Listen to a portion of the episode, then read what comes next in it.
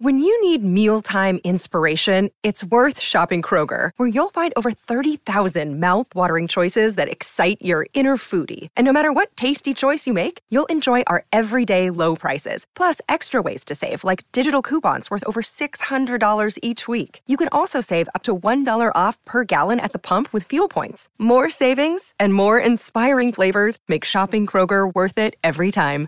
Kroger, fresh for everyone. Fuel restrictions apply. Another day is here, and you're ready for it. What to wear? Check. Breakfast, lunch, and dinner? Check. Planning for what's next and how to save for it? That's where Bank of America can help. For your financial to-dos, Bank of America has experts ready to help get you closer to your goals. Get started at one of our local financial centers or 24-7 in our mobile banking app. Find a location near you at bankofamerica.com slash talk to us. What would you like the power to do? Mobile banking requires downloading the app and is only available for select devices. Message and data rates may apply. Bank of America and a member FDIC.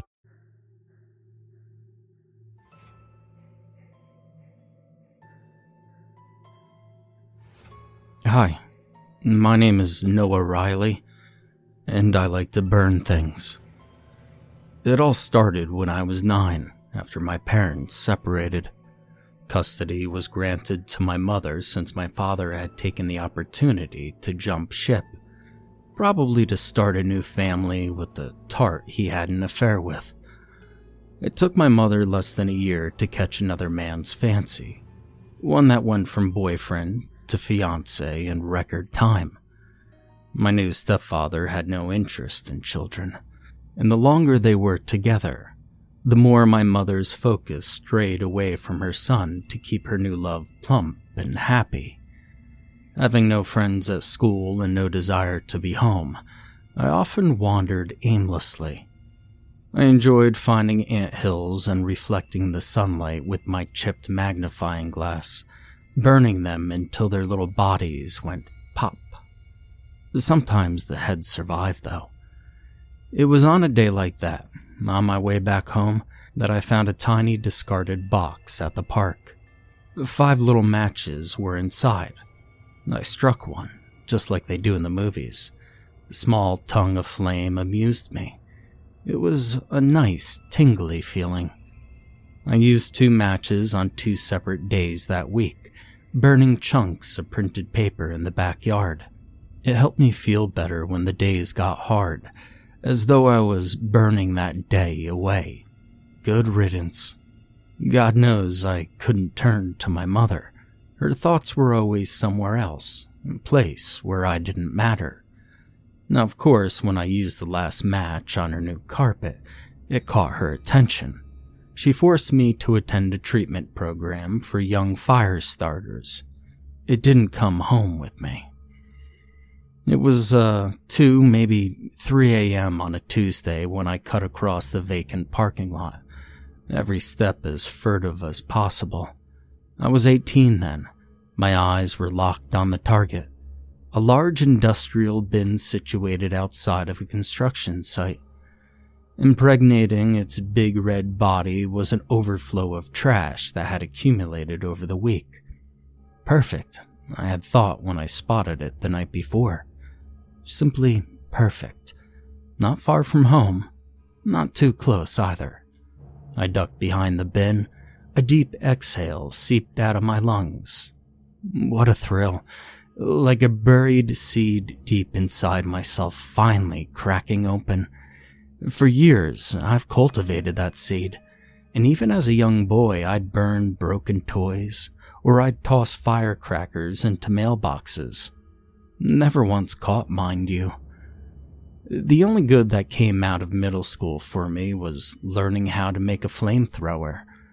All you needed was a can of aerosol spray and a lighter a discovery that led to the permanent scar over my left eye and lack of an eyebrow. Nothing ventured, nothing gained. Pulling a white container out of my jacket, I squeezed an arc of colorless liquid over the bin's contents. I circled the red rectangular body four times, soaking as much as the compacted waste as possible. And then the coup de grace. I pulled the box of matches from my jacket igniting one of them on the striker. I couldn't help but take a moment to appreciate it. How the small flame swayed and danced in the air. And with a sharp flick of my finger, I tossed the flame into the marinated pile. There was a whoosh, followed by a burst of light, and the fire erupted out of its throat in a borealis of oranges and yellows. I was in awe, mentally fixated by the growing kindle. The deep crackling sounds, the new scents scarring the air. And at that moment, I knew what true pleasure felt like. Unfortunately for me, the pleasure would be short lived. While mesmerized by my creation, I had failed to notice a different set of lights pull up behind me. On the ground, hands where I could see them. Two officers approached, their weapons drawn. I followed their orders. It was too late to run. My head was pressed firmly against the asphalt, my wrists choked with handcuffs. And still, I did not allow the dancing embers to leave my eyes. I was given six years, four in prison, and two on supervised license. My first cellmate was tall, bald, somewhere in his 30s, and missing an eye. The glass eye he once had was confiscated after he was caught trying to smuggle in illegal substances within the socket. He called it his secret pocket, and it was evident that I had never done time before, and he took it upon himself to show me some tricks of the trade. Cellmates I would have down the road were never as eccentric, but thankfully not problematic either. The door is unlocked every morning at a quarter to eight. I was kept from kitchen duty and only given tasks that didn't include fire. Most of the time, laundry service or warehouse duty. The day to day jobs were menial and mundane, but better than sitting in a cell with the dullness gnawing at your skull. The nights were the most difficult. Sleep felt like it was an entirely different span of existence. I could only sit there, listening to the echoing footsteps, the awful snoring from the top bunk, and the hysterical wails from the psych units. But those weren't what kept my thoughts so active. It was the withdrawal. I'd have killed to see that place again how it swelled like a fiery cloud, how it whipped tendrils of smoke into the air. But instead, I was trapped, shivering and dribbling with sweat, begging for that same release. On the day I was finally discharged, they sent me on my way with $75 in my pocket. And the sky never looked so blue that day. Finding a job can be difficult for anyone, but for an ex con, it was close to impossible unless you had connections. Give that ex con a scar above his eye and no eyebrow, and they may as well be hiring Freddy fucking Krueger. I answered countless ads, collected heaps of applications, and rewrote my resume dozens of times to make it look decent enough. But no amount of polish could soften the blow of the question Have you ever been convicted of a crime? Check no to be considered. Check yes to be tossed into the furnace. There was the deal breaker. Don't call us, you know, we'll call you. Freedom is good, but it wasn't long before I realized that the sentence didn't end when the gates opened. Despite the stigmatized cross I was forced to bear, there was always silver linings. When your brain must adapt to years inside of a barred up box, it finds any hopeful prospect to cling to. My mother had left me her apartment and a whining lemon of a car. Every room smelled like musty perfume fused with old candle wax. The bed was painfully hard and springy. The ever building worry rolled around inside of me, like a pocket of gas trapped inside a piece of coal. Just one light, only one small piece of charred paper in the parking lot would be enough to get through the week. But still, I resisted the urges. I'd successfully eluded it for years now, thanks to time and a lot of behavioral therapy.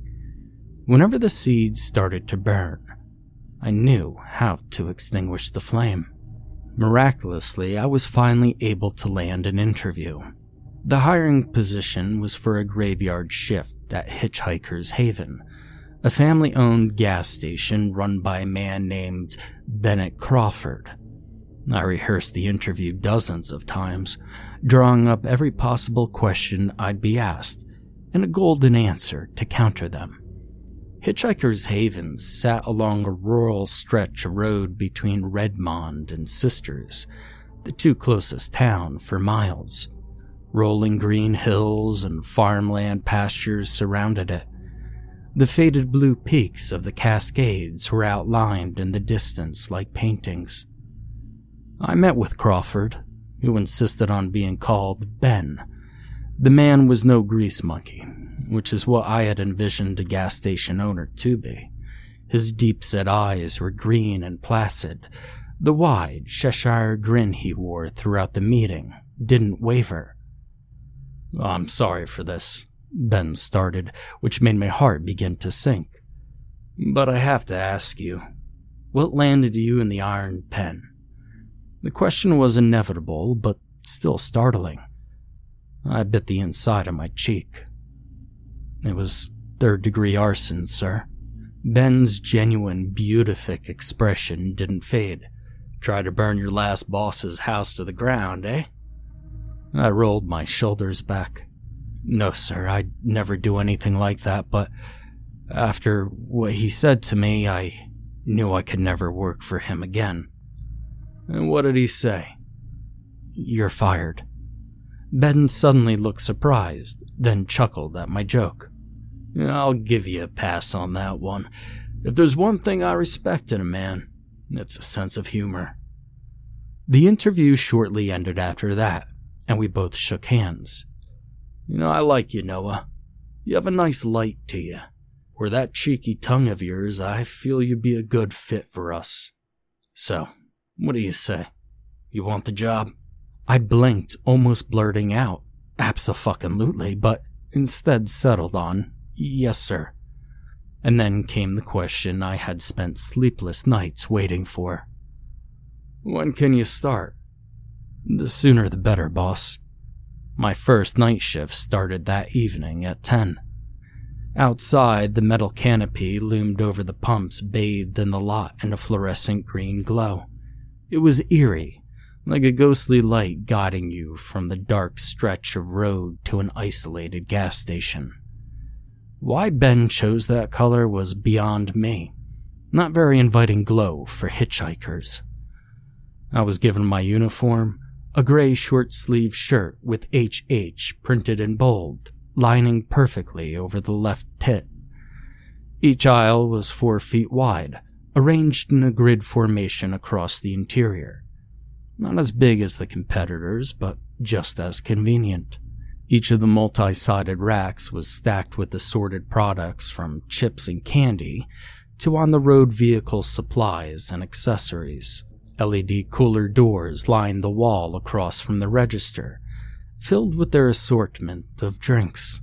A plastic mat rested on the counter designed like a map of Deschutes County, Dominating the counter space was a box of jawbreakers, a small stand of keychains, and a rack of colorful lighters I knew I'd have to ignore. Ben's grand tour lasted 30 minutes. We went over the nightly responsibilities operating the register, restocking shelves and coolers, replacing the bags in the outdoor ice machine, and managing a clean workspace. So, Ben said with a slanted look in his eye, You think you could manage something like this? I gestured to my notes. Yeah, I'll be alright. Good. He smiled, which quickly melted into a ruminating expression. You know, given your history, I should hope you aren't one of the crazies. I raised a non existent eyebrow. What do you mean? The workers I hire for the night shift are good most of the time, but once in a while you get one of the crazies. Honestly, you wouldn't believe some of the tales people try to sell to me here. Either way, here's the hoping, son. His face held the vague nuance that there was more to say, but instead, he nodded goodbye and left for a good night's sleep. Hours into my shift, at roughly three in the morning, a set of headlights slid off the road and into the lot. Four young silhouettes sauntered inside. None of them could have been more than 17 or 18. One of the teens, a gaunt looking one who wore his head like a young Kurt Cobain, led the quartet to the snack aisle. Periodically, a few of them erupted into a distinct high pitched squeal of laughter, like a pack of hyenas, and each of them grabbed a stash of junk food and formed a mountain on the counter. Cobain covered the bill, his pupils as big as hockey pucks.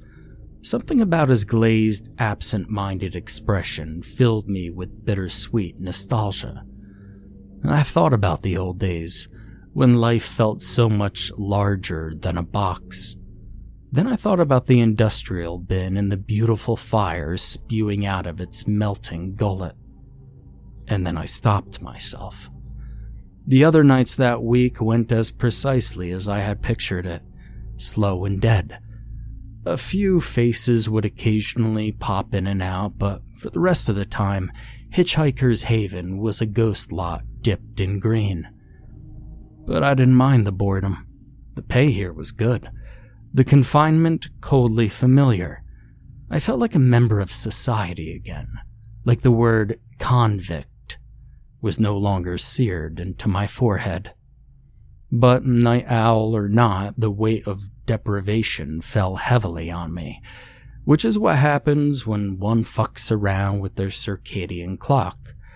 To counteract the drowsiness, I often retraced all the items on my to do list just to keep my thoughts occupied.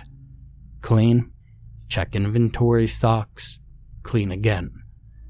I scoured online for survival tips, ate healthier meals, sometimes, and dubbed caffeine my new god.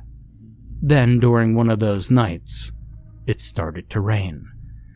Despite the forecast never mentioning a late night shower, nor there being a speck of humidity in the air, the rain thrummed harshly against the windows and spilled over the canopy in small waterfalls. The automatic doors slid open, and a person inched their way inside. They were wearing a faded blue jacket with the hood pulled down and their hands shoved in their pockets.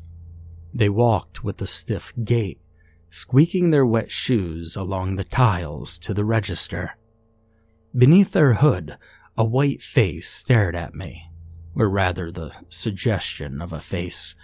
A vague nose, no mouth whatsoever, and faint depressions where eyes should be. A creepy, non distinctive mask. Any minute now, I'm going to have a gun shoved in my face. I thought, unable to hide the apprehension in my face. The person raised one of their equally pale hands from their pockets, dropped change on the plastic mat, and reached for a box of jawbreakers. Their white, rigid fingers curved and almost seemed to lock as they lifted it out of the plastic wrapper. The bundle of wet quarters and pennies he'd left for me glinted from the overhead lights, the exact change for a jawbreaker. His candy in hand, he turned around and walked stiffly back to the door, retracing every watery print. When the door slid closed behind him, his vague outline passed between the green tinged pumps and sank into the night's dark pellicle. I let out an eased breath, thankful he hadn't whipped a gun from his pocket and demanded everything from the register. But that didn't explain the mask. Why wear something like that if you weren't going to rob the place. And as I sat there and pondered on it, I'd realized then that the rain had stopped. It wasn't difficult to get my bearings back for the rest of the shift. In prison, you saw all kinds of weird shit, and the crazies to go along with it. Was this what Ben had warned me about? I shrugged at the thought Every nocturnal job had its share of freaks waiting for the sun to go down. Why would a lonesome gas station be any different? Whatever the case, I was confident I could stomach whatever Hitchhiker's Haven threw at me. I'd hope so anyway. Now, during another particularly dead hour with no customers, I busied myself with a second round of cleaning everything in sight. It was either that or watch the coffee dribble into the pot. I moved the plastic mat off the counter, realizing I'd never cleared the dust beneath it. And something was written into the countertop, curved by way of knife into its surface. Don't talk to it. I ran a finger along the deep grooves of the message, or rather the warning. A week of normality passed before the next downpour.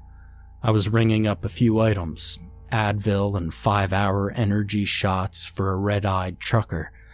Together, we both heard the muffled applause of rain on the roof. Ah, shit, the man whined, scrunched up his lip hair. You sell umbrellas too?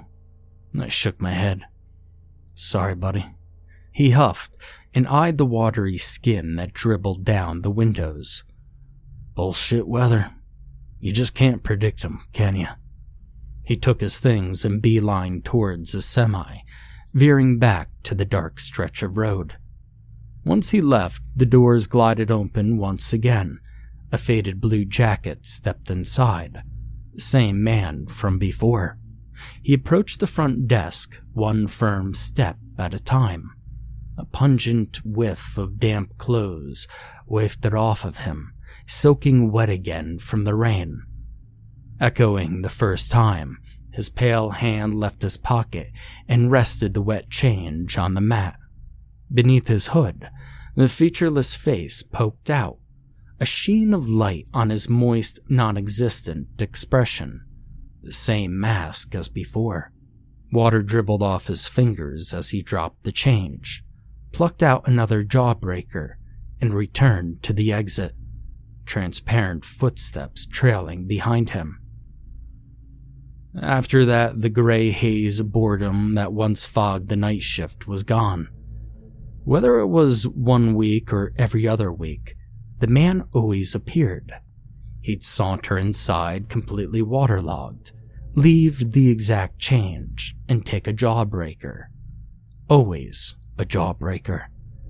The way he walked was especially strange to me, almost lifeless.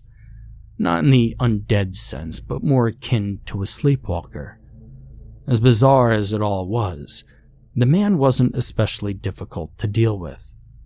Strange, yes, but not at all a hassle. In a minute, he'd walk in and then back to the heavy rain, returning to God knows where. Congratulations, Ben. You found yourself a regular customer. In addition to the already weird repetition of it all, there was something else I couldn't explain. Moments before the man arrived, on the dot, it would always rain. No matter how bone dry it was prior, the storm would come sudden and hard, only stopping after he left. Sometimes in minutes, other times in twenty. Too often for coincidence, but too crazily timed to be sane.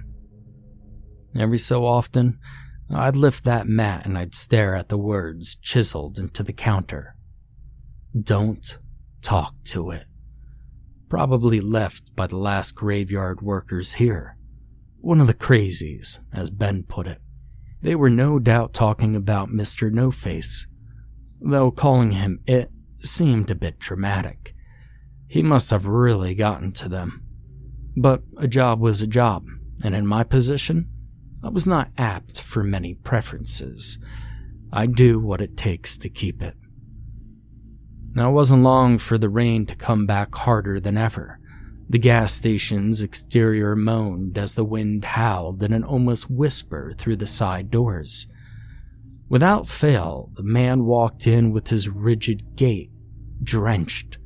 But when he reached the register, there was no change out of his pocket or jawbreaker picked out of the box. This time was different, astray from the usual routine. He balled his rigid white fingers into a tight fist and slammed it against the plastic mat. Bam! The force shook the counter's flat surface and vibrated the register. The countertop merchandise shivered in their displays. One of the keychains fell from their stand. A gray cat winking at me. And before I could react, the ashen toned fist rose again and fiercely dropped. Bam! And the stand of lighters toppled onto my side of the counter, their transparent bodies scattering near my feet. Then, from the still plaster wall face, a hollow voice spoke out that left a sharp ringing in the air, as though it were made of glass. Would you like to see my face? What? The word blurted out of me, too late to reel back in. I was caught off guard, not expecting a question, let alone a sudden tantrum to come from him. And at that moment, I'd broken the golden rule of Hitchhiker's Haven, carved gravely into its bedrock. The man stood there only a moment longer before the parts of his blank face began to move. His pale cheeks, the vague nose, both eye depressions extended outward, moving aside like an insect's plaited skin. Beneath them, a gaping space sank inward like a tunnel, its walls layered and glistening with twitching blackish mold. A never-ending throat where white fragments of light pulsated like trapped stars. My eyes went vacant. I couldn't stop staring at them. A sense of distress raced down my spine. I could feel the cords of my neck straining to make me turn my head, but it wouldn't budge. The lights within its mildewy void gleamed in rich, beckoning textures, a universe of deep colors that wanted me. Every thought, every particle of myself, and for a moment, I felt myself starting to sink into its depths.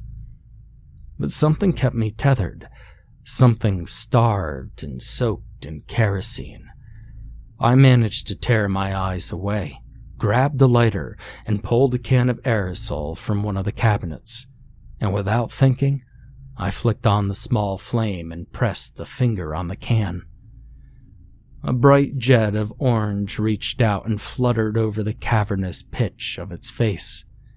Whatever hellish material it was made of, caught immediately.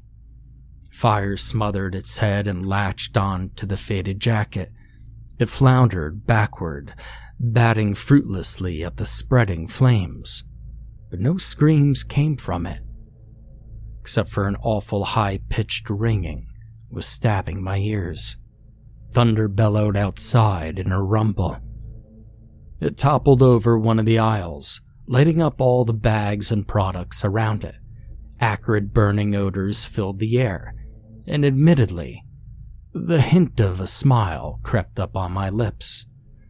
The rising smoke reached the fire sprinklers and set them off. Water ejected out of their flower shaped heads and soaked the whole area, and as the flames dampened, the blackened figure got to its feet and hobbled through the exit. I moved to chase after it, but by the time I stepped outside, it was gone, evaporated with the pouring rain. Now, tried as I have, there's no coming to terms with what had transpired that night, or whatever demented thing I'd seen. It made my brain feel loose, slowly teetering between total numbness and a manic episode. Bennett Crawford did not believe me, nor did I expect him to, and did not hesitate to press charges for the damages. In the span of a single night, I joined the ranks in his book of crazies. Now, given my track record, I was labeled as a repeat offender, and a new title for the pyromaniac. The hearing will be sometime next week, and until then, I can only wait until the gavel comes down. I still dream about those colors sometimes, like they were still imprinted somewhere in my consciousness, beckoning me to go back there. Whatever it is that they wanted from me, they were still calling. I wonder if will the next person Ben hires see the man with no face, or will it bide its time, waiting for the right stiff to pop the question to? Would you like to see my face? Yes. Show me your face. Show me those colors, so that I can burn them all again. Hitchhiker's Haven will go up in smoke when I'm through with it. And then, where will you go? But wherever it is that you will go, I'm sure it will be raining.